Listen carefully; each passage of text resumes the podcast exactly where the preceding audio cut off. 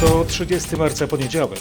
Zaczynamy podcast Podsumowanie dnia w RMF FM. Bogdan Zalewski, witam i zapraszam. Wyrażenia klucze w wydarzeniach to Senat z tarczą czy na tarczy, prezydent, długopis i budżet, koronawirus, ofiary, a wybory. Kiedy mówię te słowa, Senat ma przerwę. Wznawia obrady o 23. Śledźcie więc naszą stronę internetową rmf24.pl, bo w Izbie Wyższej dzieją się rzeczy najwyższej wagi dla przedsiębiorców i pracowników, więc właściwie dla wszystkich Polaków. Chodzi o głosowanie nad nowelami ustaw dotyczącymi walki z epidemią koronawirusa, e, także jej skutkami, a więc tym wszystkim, co stanowi tzw. Tak tarczę antykryzysową.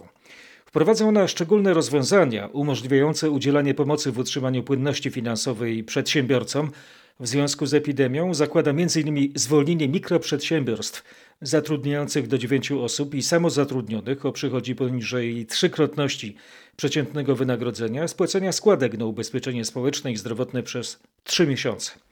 Nowela wprowadza też zmiany w kodeksie wyborczym rozszerzające katalog uprawnionych do głosowania korespondencyjnego o osoby podlegające w dniu głosowania obowiązkowej kwarantannie, a także o te, które najpóźniej w dniu wyborów skończyły 60 lat. Zmienia również ustawę o Radzie Dialogu Społecznego, dając premierowi prawo do dowolnego odwoływania członków RDS. No i te rozwiązania nie podobają się opozycji. Trzymam rękę na pulsie w faktach i w internecie. Jeśli większość senacka zaproponuje własny projekt ustawy antykryzysowej, to złamie słowo dane przez marszałka Tomasza Grodzkiego, mówił w porannej rozmowie RMFFM Stanisław Karczewski. Słyszałem w tej chwili w wiadomościach państwa, że jest taki plan, aby stworzyć nową zupełnie ustawę. I jeśli tak będzie, to będzie złamanie, kolejne złamanie danego słowa. Wyprzedzał fakty rano wicemarszałek Senatu w rozmowie z Robertem Mazurkiem. Posłuchajcie całości wywiadu na rmf24.pl. Rozmowa oparta na faktach. Prezydent Andrzej Duda podpisał ustawę budżetową na 2020 rok. W piątek w nocy Sejm odrzucił wszystkie 94 poprawki Senatu do budżetu. Ustawa przewiduje środki m.in. na rozszerzony program Rodzina 500, tak zwane trzynastki dla emerytów i rencistów, Wzrosnąć ma również najniższa emerytura do 1200 zł. O szczegółach piszemy na naszej stronie internetowej. Do informacji ekonomicznych powrócę w dalszej części podcastu. Bezpieczne inwestycje z faktami RMFFM. Jeżeli są warunki do tego, aby chodzić normalnie do sklepu, to są i warunki do tego, żeby pójść do lokalu wyborczego z zachowaniem odpowiednich środków ostrożności. Tak ocenił prezydent podczas poniedziałkowej sesji QA na Facebooku. Andrzej Duda, pytany o postulat opozycji dotyczący przełożenia wyborów prezydenckich, odpowiedział, że jeśli w maju nie będzie warunków do przeprowadzenia tych wyborów, wówczas nie powinny się one odbyć. Prezydent podkreślał, że jego priorytetem jest życie i zdrowie rodaków. Do sprawy wyborów też powrócę już za kilka chwil. A teraz raport o sytuacji zdrowotnej. 71 nowych przypadków zarażenia koronawirusem, a zmarło kolejne 5 osób. Tak brzmiał wieczorny poniedziałkowy komunikat Ministerstwa Zdrowia. Łącznie w Polsce jest 2055 potwierdzonych zarażeń SARS-CoV-2. 31 osób zmarło na COVID-19. Paweł Balinowski dopytał, co wiadomo o tych nowych przypadkach. Najwięcej z nich 26 wykryto na Mazowszu, potem 17 w Wielkopolsce i 15 na Dolnym Śląsku. Trzy starsze osoby zmarły w szpitalu w Radomiu. Wszystkie cierpiały również na inne poważne choroby. Nie żyje też 73-letnia kobieta, która w ciężkim stanie przebywała w szpitalu w Tychach oraz 60-letni mężczyzna z Biłgoraja. Tylko dziś odnotowano 193 nowe przypadki. Zmarło 9 osób. Dom Pomocy Społecznej w Niedabylu na Mazowszu, zaatakowany przez koronawirusa, poszukuje personelu, który wspomoże pracowników. Od tygodnia bez przerwy opiekują się pensjonariuszami. W placówce trwa kwarantanna. Zakażonych jest 52 podopiecznych i 8 osób z personelu. O domu pomocy wołającym pomocy Krzysztof Zasada. Potrzeba kilku osób, które będą mogły dać zmianę zakażonym pracownikom, na których spoczęła teraz całkowita odpowiedzialność za dbanie o pensjonariuszy. Wieczorem do placówki zgłosił się jeden sanitariusz, ale potrzeby kadrowe są większe, mówił dyrektor Arkadiusz Śliwa. Starszy pan jest teraz wdrażany w akcję, tutaj wspomaga nas. Wolontariusz, tak? Powiem panu, że z czystego serca wszedł i, i pomaga. Dyrektor ośrodka ma świadomość, że to trudna misja, bo zgłoszenie się do ośrodka grozi zakażeniem. Opieka nad mieszkańcami domu może być wykonywana w ochronnych strojach, ale tylko teoretycznie, dodał Arkadiusz Śliwa. Podopieczni wymagają całodobowej opieki. Coraz trudniejsza jest sytuacja w szpitalach na Mazowszu. Kolejne osoby z personelu medycznego zaatakował SARS-CoV-2. Nasz reporter Michał Dobrowicz ustalił, w których mazowieckich lecznicach może rozprzestrzeniać się koronawirus. Między innymi w Powiatowym Centrum Zdrowia w Otwocku przyjęcia pacjentek wstrzymał działający tam oddział ginekologiczno-położniczy po tym, jak koronawirusa wykryto u jednego z lekarzy rezydentów. Dwie kobiety, które miały z nim kontakt są już objęte kwarantanną, 19 pozostałych zostało już przewiezionych do okolicznych szpitali. Zakażenie koronawirusem zdiagnozowano też aż u 29 osób z personelu medycznego w szpitalu Brudnowskim w Warszawie. Lecznica ma w sumie około 800 pracowników, z których prawie 300 jest obecnie na zwolnieniach. Pacjentów szpital przyjmuje tylko w ramach ostrych dyżurów. W stolicy koronawirusa wykryto też u dwóch pacjentów oddziału intensywnej terapii szpitala Czerniakowskiego. Zgodnie z procedurami na kwarantannę wysłano 45 osób, 14 lekarzy, 19 pielęgniarek i 12 osób personelu pomocniczego. Skokowo rośnie liczba zakażeń SARS-CoV-2 w zachodniopomorskiem. Od piątku przybyły 23 nowe przypadki. To 40% wszystkich potwierdzonych w regionie. Reporterka RMFFM Aneta Łuczkowska badała, jaki jest powód tego wzrostu zarażeń koronawirusem. To pytanie zadaje sobie też Sanepid. Od tygodnia mamy wysyp przypadków z północy województwa, z rejonu Koszalina, Białogardu czy Gryfic. Co gorsza, coraz więcej osób podczas wywiadu epidemiologicznego nie jest w stanie stwierdzić, jak mogło dojść do zarażenia się koronawirusem. To osoby, które nigdzie nie wyjeżdżały, ostatnie dni spędzały w domu i nie miały styczności z nikim, u kogo test dał wynik pozytywny. To oznacza, że dochodzi już do lokalnej transmisji koronawirusa i zarażać mogą osoby tego nieświadome. Od początku epidemii potwierdzono 57 przypadków, również u rocznego dziecka, które razem z zakażonymi rodzicami przebywa w szpitalu. Kwarantannę wprowadzono w części Wojewódzkiego Szpitala Specjalistycznego nr 4 w Bytomiu. Objęto nią 17 osób po tym, jak u trójki pacjentów stwierdzono koronawirusa. Te fakty ustaliła reporterka RMFFM Anna Kropaczek. Zamknięte są ortopedia i pulmonologia. Na tych oddziałach kwarantanną objętych jest 17 osób. To ośmioro pacjentów, cztery pielęgniarki, trzech lekarzy i dwie salowe. Osoby, które są y, objęte kwarantanną administracyjną miały bezpośredni kontakt z pacjentami, u których stwierdzono niestety koronawirusa.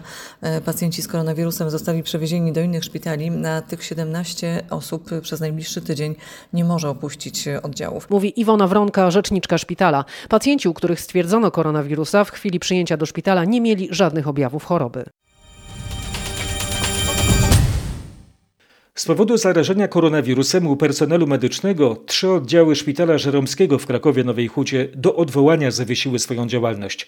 Nieczynny jest m.in. oddział położniczy, dowiedział się nasz reporter Marek Wiosło. Zarażenie koronawirusem wykryto w sumie u trzech pracowników szpitala. Jednocześnie kilkanaście pielęgniarek i lekarzy oczekuje na wyniki testów. Skierowano ich także na kwarantannę. Z tego powodu podjęto decyzję o zamknięciu trzech oddziałów szpitalnych, chorób wewnętrznych, neurologii oraz oddziału ginekologiczno-położniczego. Na testy oczekuje też kilkunastu pacjentów. Kobiety z bliskimi terminami porodów są teraz kierowane do innych szpitali w województwie. Wszystkie oddziały będą musiały zostać zdezynfekowane. W tym momencie w placówce najbardziej brakuje też maseczek ochronnych. Ponad 5 milionów maseczek, prawie 32 tysiące kombinezonów, ponad 6 milionów rękawiczek i ponad 60 tysięcy 5-litrowych pojemników płynu dezynfekcyjnego. Taki sprzęt zostanie przekazany do szpitali zakaźnych i jednoimiennych oraz do pozostałych. Ponadto do placówek podstawowej opieki zdrowotnej, policji i straży granicznej, zapowiedział minister zdrowia Łukasz Szumowski. My jeszcze jesteśmy na początku tej drogi. W dużym stopniu od nas zależy też, jak ta droga będzie wyglądała. Czy będą to setki dziennie osób nowo zarażonych, czy będą to w efekcie tysiące pacjentów zarażonych i setki osób zmarłych. Szef resortu zdrowia podkreślał, że ostatni weekend nie napawa nadzieją, że restrykcje, które były do tej pory są wystarczające. Szef kancelarii premiera Michał Dworczyk zapowiedział, że obostrzenia przedstawi we wtorek premier Mateusz Morawiecki. Grzegorz Kwolek już zdradzi, czego mogą dotyczyć nowe przepisy. Najprawdopodobniej sposobu robienia zakupów przez Polaków. Wicepremier Piotr Gliński mówił ostatnio, że potrzebne są dodatkowe regulacje dotyczące pory robienia zakupów i liczby osób, które jednocześnie przebywają w sklepie. Pojawią się też nowe, ostrzejsze metody egzekwowania dotychczasowych przepisów, podkreślał Michał Dworczyk. Widać, że na pewno należy e, wzmożyć działania na rzecz przestrzegania już wprowadzonych przepisów, ale również e, trzeba rozważyć wprowadzenie dodatkowych e, regulacji. Nowe Nowe regulacje mają być przygotowane przez Ministerstwo Zdrowia we współpracy z ekspertami z zakresu epidemiologii. Jest policyjne dochodzenie w sprawie gali mieszanych sztuk walki, która odbyła się w minioną sobotę w podkrakowskiej Alwerni. Wydarzenie to było transmitowane na żywo. Mimo zakazu organizacji imprez masowych, na miejscu, w wydarzeniu brało udział kilkadziesiąt osób. Policja nie stwierdziła jednak jednoznacznie złamania prawa. Dlaczego? O tym Marek Wiosło. Pierwotnie gala Fame MMA miała odbyć się w sobotę w Częstochowskiej hali sportowej, jednak z powodu pandemii koronawirusa spotkanie w tym miejscu odwołano. Wydarzenie bez udziału publiczności próbowano przenieść do Międzynarodowego Centrum Kongresowego w Katowicach. Na to spotkanie nie wyraził jednak zgody tamtejszy Urząd Wojewódzki. Ostatecznie gala odbyła się w studiu filmowym w Alwerni pod Krakowem. Na miejsce przybyli policjanci, jak się jednak okazało, każdy z uczestników wydarzenia miał przy sobie umowę o dzieło, a zakaz zgromadzeń nie dotyczy osób wykonujących pracę. Funkcjonariusze usłyszeli, że odbywa się tam produkcja filmowa, podczas której przekaz jest transmitowany na żywo. Mimo, że nie stwierdzono jednoznacznie złamania prawa, policja wszczęła w tej sprawie dochodzenie. Koronawirus w Polsce.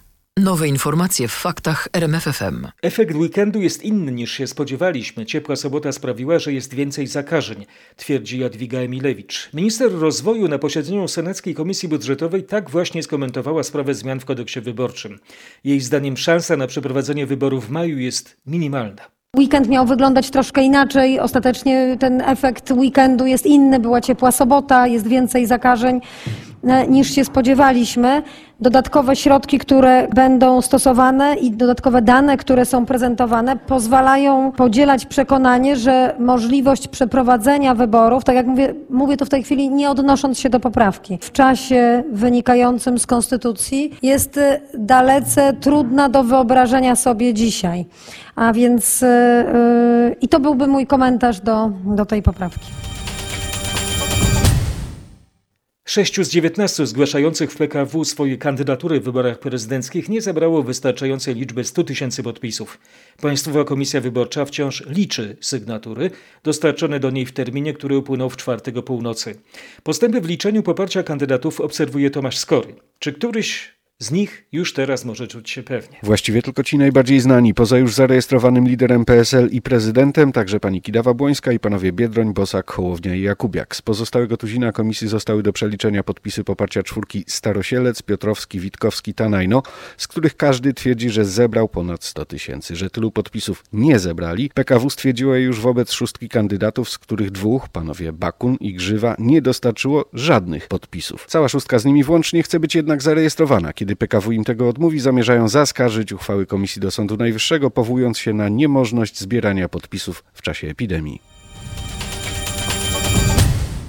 Nic się nie zmienia. Małgorzata Kidawa-Błońska jest naszą kandydatką na prezydenta, podkreśla w RMFFM sekretarz generalnej Platformy Obywatelskiej Marcin Kierwiński. A nasz dziennikarz dopytywał, czy PO mogłaby zmienić swojego kandydata, gdyby wybory były przesunięte na później. Ja nie jestem, ja nie, nie zamierzam spekulować o przyszłości. Ja jeszcze raz podkreślam. Dlaczego pan nie, nie powie, tak, oczywiście, że to się nie zmieni? Odpowiadam, Małgorzata Kidawa-Błońska jest kandydatem na prezydenta. I Cóż będzie można... po 10 maja, jeśli wyborów tego dnia nie będzie? E, mam nadzieję, że wyborów nie będzie 10 maja i że, wrócimy do kampanii wyborczej i Małgorzata Kidawa-Błońska będzie e, walczyła z Andrzejem Dudą o zwycięstwo. Poseł Marcin Kierwiński w rozmowie z naszym dziennikarzem Marcinem Zaborskim. Zobaczcie więcej na rmf24.pl. Fakty, opinie, komentarze. Samorządowcy nie wyobrażają sobie przeprowadzenia wyborów 10 maja. Niemożliwe jest także rozpoczęcie przygotowań do głosowania bez narażania zdrowia i życia. Prezydenci największych polskich miast mówili o tym podczas wideokonferencji z premierem. Patryk Michalski o burmistrzach dzielnic Warszawy, którzy mówią w tej sprawie niemal jednym głosem. Chcą odłożenia wyborów, ale żeby było to możliwe, konieczne byłoby ogłoszenie stanu nadzwyczajnego, a rząd na razie utrzymuje, że za wcześnie na jednoznaczną deklarację w tej sprawie. Samorządowcy jednak podkreślają, że nie są w stanie zapewnić bezpieczeństwa wyborcom i osobom, które przygotowują głosowanie. Ja na pewno do takich wyborów nie będę i nie byłbym w stanie zachęcać mieszkańców, bo tym samym narażałbym ich na utratę zdrowia e, lub życia lub zarażenie osób, z którymi mają kontakt, z rodziną, z najbliższymi. Mówi mi Grzegorz Kuca, burmistrz Białołęki. Zostało raptem kilka dni na stworzenie komisji, na przykład w oddziałach zamkniętych, w tym na terenie szpitali. To brzmi po prostu jak makabryczny żart teraz, e, tworzenie komisji wyborczych w szpitalach. Dodaje Robert Kępa, burmistrz Ursynowa i podkreśla, że do obwodowych komisji wyborczych zgłaszają się tylko pojedyncze osoby, a część z nich po wstępnej deklaracji już wycofała się z chęci prac w komisjach. Szef Oświatowej Solidarności uważa, że z powodu epidemii koronawirusa należałoby zrezygnować z egzaminu ósmoklasisty. Według mnie to nie jest jakiś wielki problem, ponieważ y, ten egzamin może się całkiem też, jeżeli tak się to będzie sytuacja, no w zależności od sytuacji, wiadomo, prawda? Tak. Ale jeżeli to zostanie przedłużone, to my nie widzimy problemu, żeby nawet zrezygnować z tego egzaminu i, i po prostu zrobić konkurs świadectw czy jakiś inny sposób e, naboru do, do, do szkół średnich. Także według nas, e, według mnie na razie póki co, e, konkurs ten egzamin ośmioklasisty nie jest jakimś e, problemem takim najważniejszym w sensie działalności w szkole, bo no, młodzież niech się uczy póki co i niech się przygotowuje, a sytuacja, jeżeli nie pozwoli, to uważamy, że można z niego spokojnie zrezygnować. No matury są na tyle daleko, rozumiem, że tutaj jeszcze nie ma pośpiechu, tak, żeby... Tak, matury to nawet można przełożyć o miesiąc, dwa, rok akademicki kończy się 30 września. Mówi w RMFFM Ryszard Proksa. Od dwóch tygodni wszystkie szkoły mają zawieszone zajęcia, a nauka odbywa się zdalnie. A teraz aktualne lekcje z medycyny. Świat w pandemii. Reporterzy RMFFM najbliżej prawdy. Europa i świat mają powody, by wciąż bardzo dokładnie obserwować sytuację w Chinach, pisze na swojej stronie internetowej czasopismo Nature. Tym razem w nadziei na dobre wieści Grzegorz Jasiński. Chiny łagodzą właśnie ograniczenia, które w Europie będą musiały obowiązywać jeszcze przez wiele tygodni lub nawet miesięcy. Doświadczenie z Chin może więc pomóc ocenić szanse na możliwie szybkie i bezpieczne zniesienie tych ograniczeń także w innych rejonach świata. Naukowcy i ekonomiści będą obserwować rozwój wypadków, by przekonać się, czy stopniowe otwieranie kraju i gospodarki doprowadzi do wzrostu liczby nowych zachorowań. Łatwość rozprzestrzeniania się wirusa i fakt, że wiele przypadków pozostaje niewykrytych, sprawiają, że i w Chinach pojawią się nowe ogniska COVID-19. To jak dobrze uda się je opanować, pokaże reszcie świata, na co może liczyć. Więcej na ten temat przeczytacie na rmf24.pl. Ciągły lęk przed zarażeniem się koronawirusem przy całkowitym braku zabezpieczeń to codzienność polskich pracowników sezonowych w Holandii. Nasi rodacy zatrudniani są przez agencje pracy tymczasowej, które nie zapewniają im ochrony przed koronawirusem. O tej dramatycznej sytuacji w Holandii alarmowała nasza dziennikarka Katarzyna Szymańska-Bourguignon, która interweniowała nawet w jednej ze spraw. Jaka jest sytuacja naszych rodaków? Polscy pracownicy sezonowi w Holandii zatrudniani są e, przez e, agencje pracy tymczasowej i są kompletnie zdani na łaskę i niełaskę tych agencji. E, praktycznie wszystkie agencje zapewniają Polakom zarówno pracę, jak i zakwaterowanie, jak i ubezpieczenie. Stąd ta jakby zależność od tych agencji i żadna z tych agencji do tej pory nie wprowadziła mm, zasad bezpieczeństwa w związku z koronawirusem. Narażają więc dosłownie życie Polaków. Polacy śpią po kilkanaście osób w domkach kempingowych dowożeni są do pracy przepełnionymi busami, a na stanowiskach pracy brakuje podstawowych środków dezynfekujących. Udało mi się na przykład porozmawiać z panem Marcinem, który pracuje w centrum dystrybucji i mieszka na takim osiedlu kempingowym, gdzie tłoczą się Polacy. Pytam więc, czy dostarczono środki do dezynfekcji? Nic, tylko plakaty porozwieszane i wszystko. I jak wygląda transport do pracy? No, pełne samochody, pełne busy, pełne osobówki. Pan Marcin obawia się, że jeżeli na takim kempingu, y, gdzie zamiast przepisowych 200 osób mieszka dwa razy tyle, pojawi się choroba, to kemping ten może stać się prawdziwym epicentrum choroby. A jaka jest sytuacja Polaków w Belgii? W Belgii sytuacja jest e, bardzo podobna. W sprawie Polaków zatrudnionych w Belgii, w Limburgii, interweniowałam osobiście. Jedna z firm szantażowała Polaków niewypłaceniem im wynagrodzenia, jeżeli wrócą do kraju. Po prostu e, brakuje obecnie rąk do pracy, zwłaszcza w ogrodnictwie. Brakuje pracowników sezonowych z jednej strony, a z drugiej nie zapewnia im się odpowiedniej opieki i ochrony. A kto się tą sprawą interesuje? Kto pomaga Polakom? Sprawą zainteresowały się holenderskie związki zawodowe, zwłaszcza największy związek e, FNW Federacji Nederlandse Vakbeweging i e, ten związek otrzymuje codziennie dosłownie setki zgłoszeń od przerażonych sytuacją Polaków. Hanna Tobis FNW mówiła mi, że w Holandii nikt się nie troszczy o polskich pracowników. Jej zdaniem panuje kompletny chaos, a e, jego ofiarami są właśnie Polacy. Ten związek zawodowy przede wszystkim prowadzi akcję informacyjną wśród Polaków, uświadamia im, jakie mają prawa i czego mogą się domagać od pracodawców. Interweniują także w biurach pośrednictwa pracy, e, no i składają skargi do inspekcji pracy. E, sprawę także nagłośnili w holenderskich mediach, to trzeba przyznać. A co na to polski MSZ?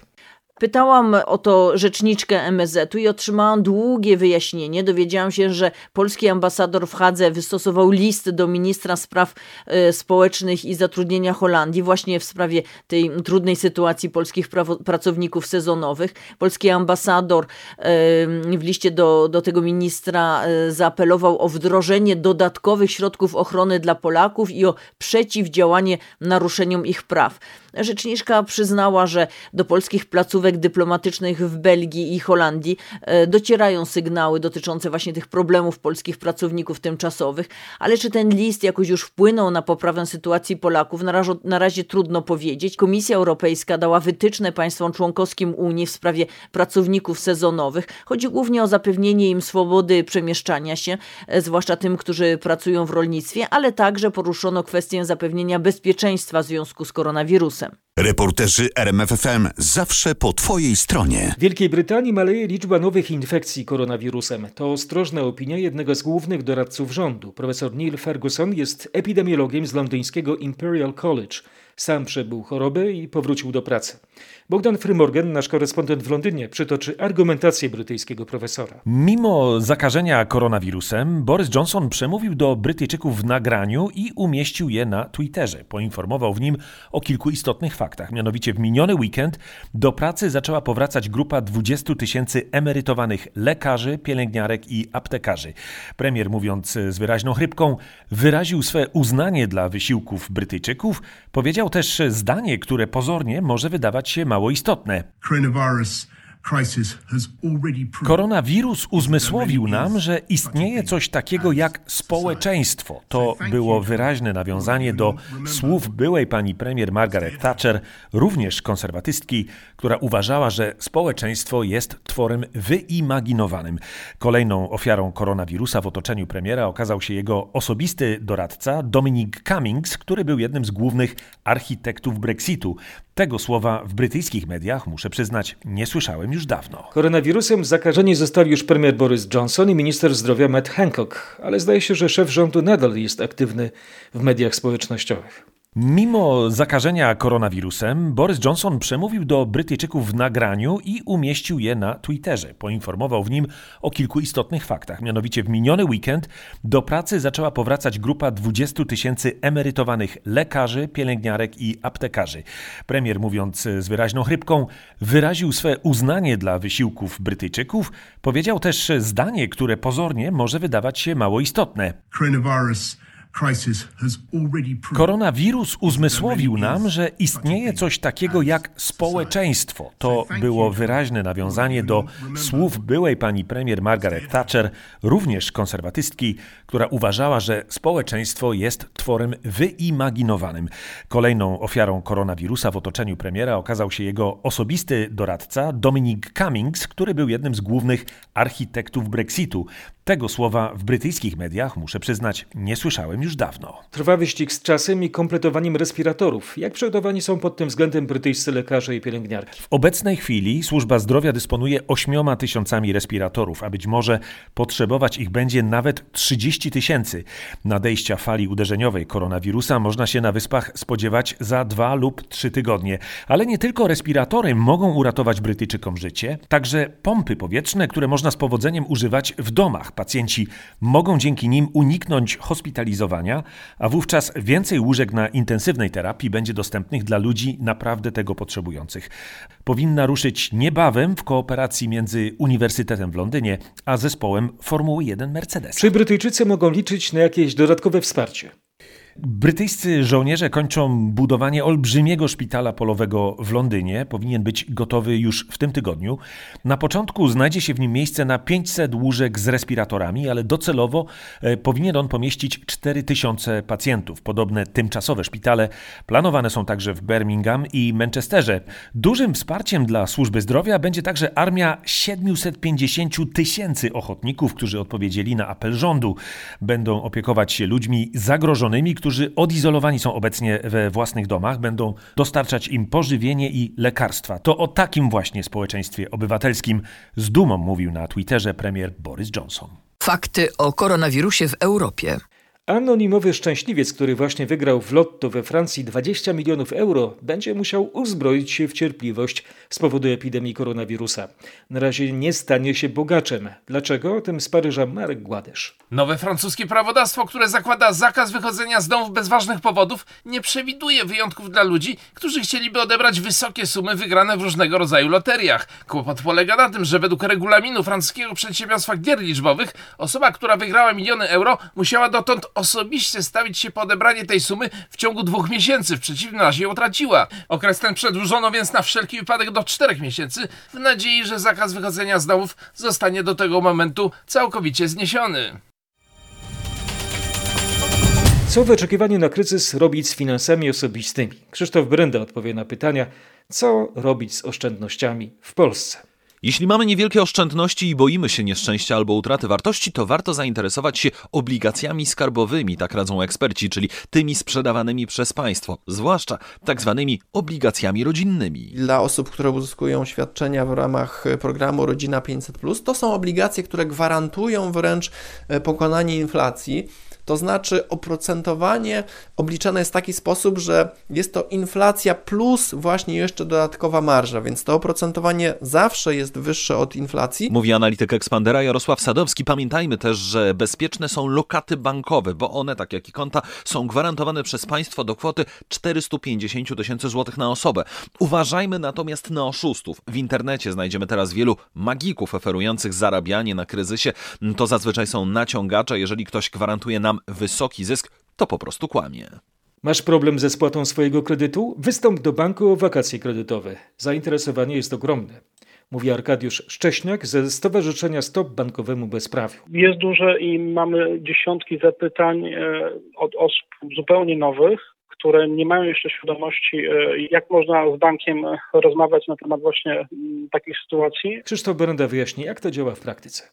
W praktyce nie jest tak dobrze jak w teorii, ale mamy kilka możliwości. Co do zasady, w trudnej sytuacji możemy zgłosić się do banku z prośbą o przerwanie spłaty na 3 do 6 miesięcy. W większości przypadków całej raty nie ominiemy, ale części możemy nie płacić. Pamiętajmy tylko, że to wszystko kosztuje, bo przez ten czas niepłacenia rat zazwyczaj będą nam naliczane dodatkowe odsetki, a więc zawsze poprośmy bank o dokładne wyliczenie. I pamiętajmy, jest jedno utrudnienie, które często się pojawia. Niektóre banki uzależniają przyznanie nam wakacji kredytowych od braku naszych zaległości. Co z kredytem na przykład frankowym? W pierwszej kolejności zapytajmy w naszym banku, jak w nim wyglądają wakacje kredytowe, czyli możliwość przynajmniej częściowego przerwania spłaty na kilka miesięcy. Po drugie, pamiętajmy, że istnieje coś takiego jak Fundusz Wsparcia Kredytobiorców. On jest przeznaczony dla osób, które spłacają kredyt za dom lub mieszkanie, ale nagle straciły pracę albo część dochodów. Fundusz zarządzany przez Państwowy Bank Gospodarstwa Krajowego może udzielić nam nieoprocentowanej pożyczki na spłatę rat. Maksymalnie przez 3 lata będziemy mogli dostawać po 2000 zł miesięcznie. Oczywiście potem będziemy musieli to spłacić. Eksperci radzą, by nie wykonywać teraz żadnych nerwowych ruchów. Przewalutowanie kredytów teraz na pewno się nie opłaca. O pieniądzach w sporcie w dobie koronawirusa opowie teraz Patryk Serwański. Piłkarze FC Barcelony zgodzili się na obniżenie zarobków o 70%. W ten sposób chcą chronić klubowy budżet, no i pensje innych pracowników klubu. Rozumiemy powagę obecnej wyjątkowej sytuacji. Zawsze też pomagaliśmy klubowi, gdy nas o to poproszono, przyznał Leo Messi, który poinformował o decyzji zespołu. U nas na redukcję płac zdecydowali się piłkarze pierwszoligowej Warty Poznań. Pobory będą mniejsze o połowę. Zimą nasze dochody są o wiele mniejsze. Teraz mieliśmy zarabiać, ale nie mamy takiej szansy, mówi z kolei Robert Gabryszewski z firmy Rally Technology, która wypożycza i serwisuje samochody rajdowe. Kolejno odwołane imprezy i przedłużająca się epidemia to jest duży problem dla całej rajdowej branży.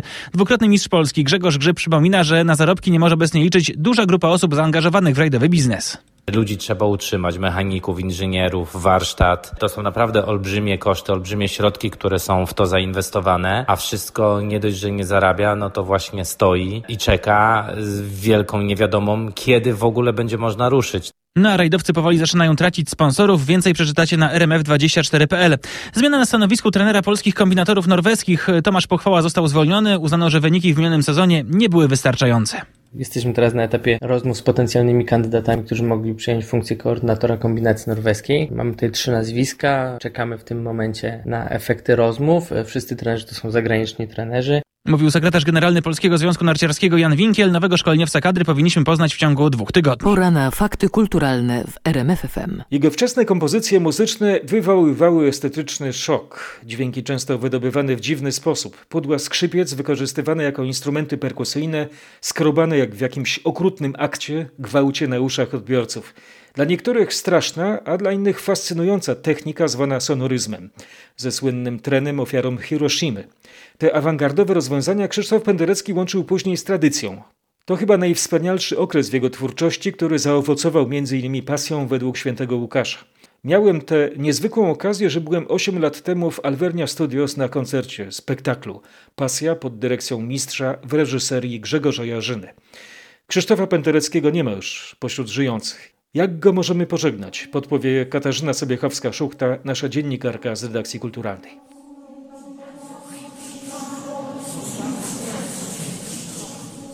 Wszyscy, którzy chcą pożegnać zmarłego w niedzielę nad ranem Krzysztofa Pendereckiego, mogą wpisać się do przygotowanej przez Urząd Miasta Krakowa księgi kondolencyjnej. Ze względu na epidemię księga oczywiście ma formę elektroniczną. Jest tam wiele wpisów oficjalnych, bardzo osobistych. Krzysztof Penderecki spocznie w Panteonie Narodowym w Kościele Świętych Piotra i Pawła w Krakowie. Na razie trudno powiedzieć, kiedy odbędzie się ta uroczysta ceremonia pogrzebowa i złożenie prochów w sarkofagu, który zostanie zbudowany w Panteonie właśnie. Przeszkodą jest oczywiście pandemia. Wiadomo, że odprawiona zostanie msza święta żałobna w intencji zmarłego z udziałem tylko jego najbliższych. Z twórczością Krzysztofa Pendereckiego możemy się zapoznać w internecie, co dzisiaj ważne, nie wychodząc z domu.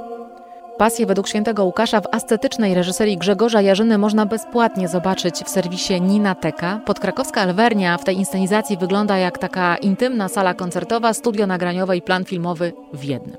W tym samym serwisie w kolekcji specjalnej trzej kompozytorzy, Lutosławski, Górecki, Penderecki, można słuchać m.in. opery Pendereckiego na podstawie Króla Ubu, muzyki filmowej mistrza. To kilkaset różnych propozycji. Jest tam na przykład ósma symfonia, pieśni przemijania, o której rozmawiałam kiedyś z mistrzem Pendereckim. Tematem symfonii jest e, właśnie przemijanie, ponieważ zacząłem właściwie teksty szukać o drzewach. Ponieważ interesuję się botaniką, posadziłem olbrzymi, znaczy olbrzymią, to jest 30 hektarów jednak park.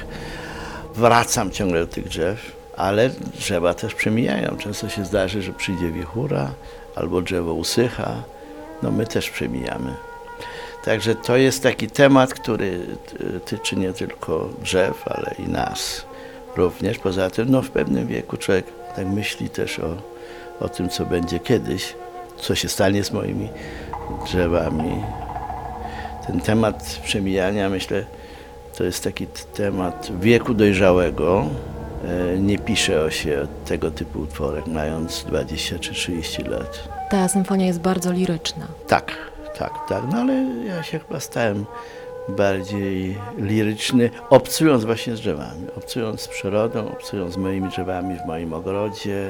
E, Moja muzyka, powiedziałbym, złagodniała, ale ja zawsze byłem lirykiem i w pasji też byłem lirykiem, także to, tylko może to nie było tak dostrzegalne jak teraz. To fragment mojej archiwalnej rozmowy z Krzysztofem Pendereckim o drzewach, o przemijaniu. Ósma symfonia do posłuchania w Ninatece za darmo, a efekty współpracy Krzysztofa Pendereckiego i na przykład Johnego Greenwooda możecie znaleźć m.in. w darmowym serwisie muzyki cyfrowej. Gitarzystę Radiohead od lat fascynuje muzyka jednego z najwybitniejszych polskich kompozytorów.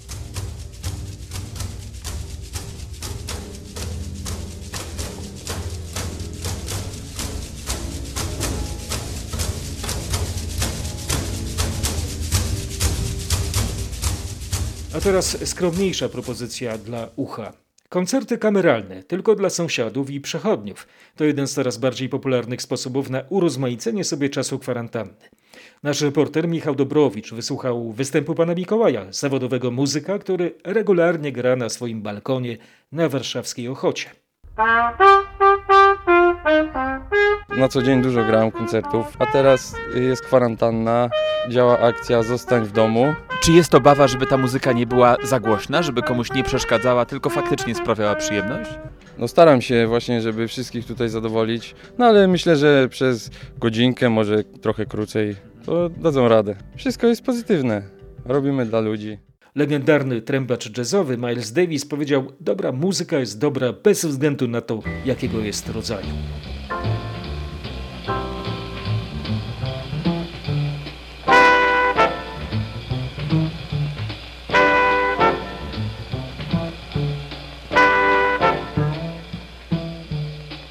To był ostatni akord poniedziałkowego podsumowania dnia w RMFFM 30 dnia marca 2020 roku. Bogdan Zalewski, dziękuję bardzo. Bądźcie zdrowi.